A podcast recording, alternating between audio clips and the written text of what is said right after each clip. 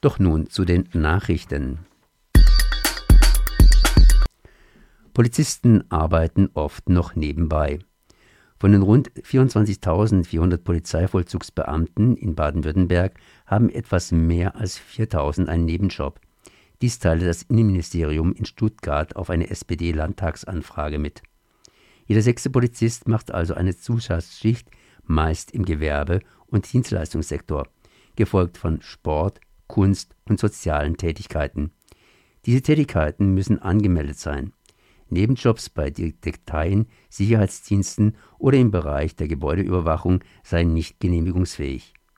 Laut Landeschef der Gewerkschaft der Polizei Hans-Jürgen Kirstein seien die hohen Mieten in den Großstädten und auch Fahrtkosten vom Wohnort zum Arbeitsplatz sicherlich zwei Gründe für die Beamten nebenbei zu arbeiten.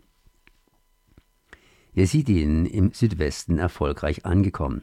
In den Jahren 2015 und 2016 nahm Baden-Württemberg rund 600 Frauen und ihre etwa 400 Kinder im Rahmen eines Sonderkontingents aus dem Nordirak auf.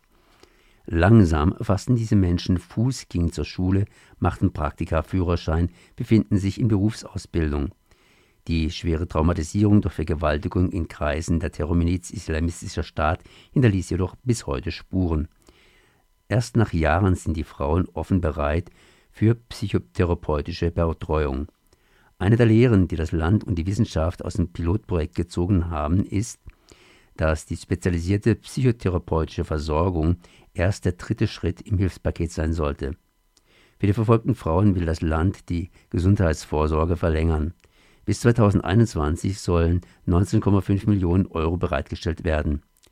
Staatsministerin Theresa Schoper, Grüne, berichtete, dass auf Bundesebene ein neues Kontingent auch mit Hilfe von Bundestagsabgeordneten von CDU und SPD, die sich dafür bereits stark machen, angestoßen werden könnte Nachverhandlung wegen Kindesmissbrauch in Staufen-Breisgau. Im Internet war ein Junge mehr als zwei Jahre gegen Geld für Vergewaltigung angeboten worden. Das Landgericht Freiburg verurteilte sieben Männer sowie die Mutter des Opfers im vergangenen Jahr. Die meisten Urteile sind schon rechtskräftig. Der Bundesgerichtshof hob ein Urteil Anfang Mai dieses Jahres teilweise auf. Der Angeklagte und die Staatsanwaltschaft hatten Revision eingelegt. Deshalb wird nun in Freiburg neu verhandelt.